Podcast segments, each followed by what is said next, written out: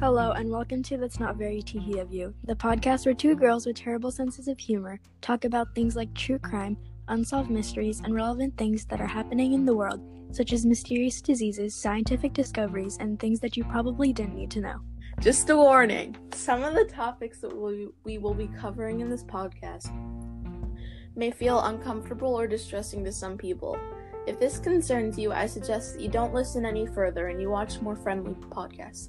Fun fact, did you know that the first oranges z- oranges weren't actually orange? Whoa. That does not make sense because it's not the same color. In- okay. That's probably why they named it, so like they didn't think they would be orange, but then they turned orange, you know?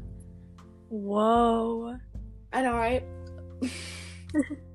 In nineteen fifty-nine, a group of people, specifically eight men and two women, made up of mostly students and graduates from the Earl Polytechnic Institute, were going on a skiing expedition in the northern Urals of Sverdlovsk Oblast, Soviet Union. And we're back. After finishing the expedition, they would get the highest certification possible, the Grade three certification res- return. Sorry, not return. I don't know what that means. Each member of the group was also an experienced hiker, tour experience, might I add. Anyways, the goal of the expedition was to reach Gora Otorten, I think that's how you pronounce it, which also translates to "Don't go there" in Manzi, a mountain ten kilometers north of the site of the incident. This route in February was estimated as Category three, the most difficult. In the early hours of January twenty-fifth, the group arrived at a town in the middle of the northern province of Sverdlovsk Oblast. They then took a truck to Vizhay, a Lori village that happens to be the last inhabited settlement to the north. The skiers bought loaves of bread and ate them to keep their energy levels up for the following day's hike. The next morning, on the twenty-seventh of January, they began their trek toward Gora Otorten. The next morning, on the twenty-seventh of January, they began their trek. On January twenty-eighth, one of the members of the group, Yuri Yudin, turned back and left due to a knee joint pain that luckily made him unable to hike. The remaining nine people continued their trek. They continued to move along for the next few days until the thirty-first of January. When the group arrived at the edge of a highland area, they began to prepare for climbing. In a wooded valley, they purchased some surplus food and equipment that would be used for the trip back. The following day, February first, the hikers started to move through the pass. It looks like they planned to get over the pass and make camp for the next night on the opposite side. But because of worsening weather conditions, such as the snowstorms and decreasing visibility, they lost their direction and deviated west toward the top of Kolot Saikil, which means Dead Mountain. When they realized their mistake, the group decided to stop and set up camp there on the slope of the mountain, rather than move one point five kilometers downhill to a, forest, to a forested area that offered some shelter from the bad weather. Another member of the group suggested that Dyatlov probably did not want to lose the altitude they had gained, or he'd decide to practice camping on the mountain slope. This was on February second, the night that they died. Before they went on their hike, from what I heard, Igor Dyatlov, the leader of the group, had agreed that he would send a telegram to the sports club as soon as they returned to Vizhay. Igor said that it might take a few more days.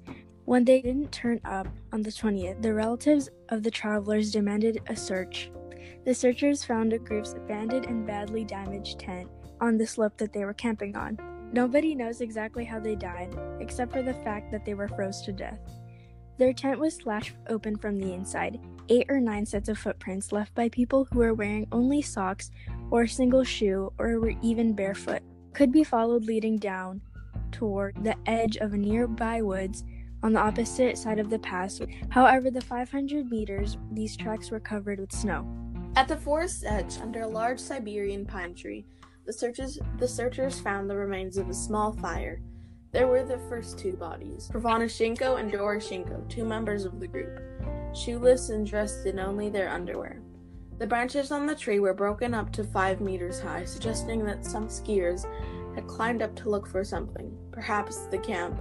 Between the pine and the camp, the searchers found three more corpses, Dyatlov, Kolmogorova, again, sorry if I mispronounce the name, some names, and Slobodin, more people of the group, who seemed to have died in poses, suggesting that they were attempting to return to the tent. They were found separately at distances of three hundred, four hundred eighty, and six hundred thirty meters from the tree. Finding the remaining four travelers took more than two hours. They were finally found on May fourth under four meters of snow in a ravine.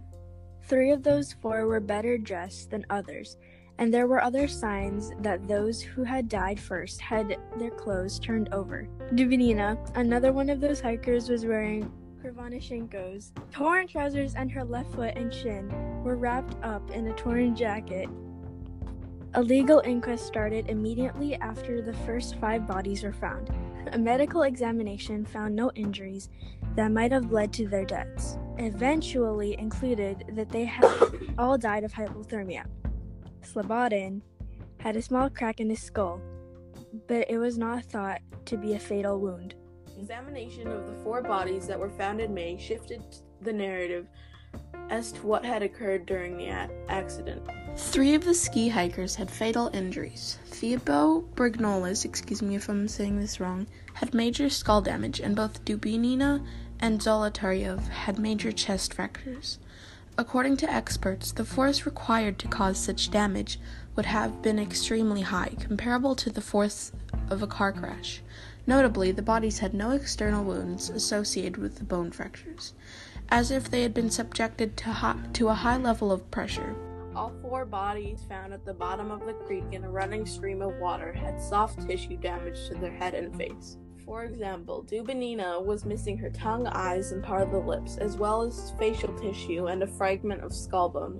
While Zolotaryov had his eyeballs missing, Alexander Kol- Kolovatov his eyebrows missing, and Vos Rose, sorry, Rose Rose Denny, a forensic expert, performed the postmodern examination, judged that these injuries happened post-mortem due to the location of the bodies in a stream. Also, one of the skiers strangely had high levels of radiation on him. There's still so many theories going on today about what happened to the nine students, but there's so many theories out there that any websites researchers find can't be certain about how any of them died.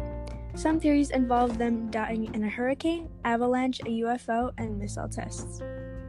There are many more theories, like them attacking one another or an animal, but there's nothing that can back up those theories. We don't have a say on what we think happened to them, because out of all the theories, we don't think there's one that makes sense on how the tongue was cut off and the injured body parts. Following the trail of evidence, someone named Mike found proof that the hikers were not alone.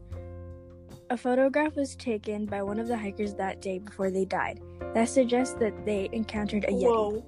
So, my personal favorite one, Jade, is, um, I really, the, the U F O theory, where, like, there was U F Os, because there was also f- witnesses, some witnesses say that there was fireballs in the sky that, like, line up with the nights that they were there, and also around their campsite, the tops of the trees were burned, so that's smart.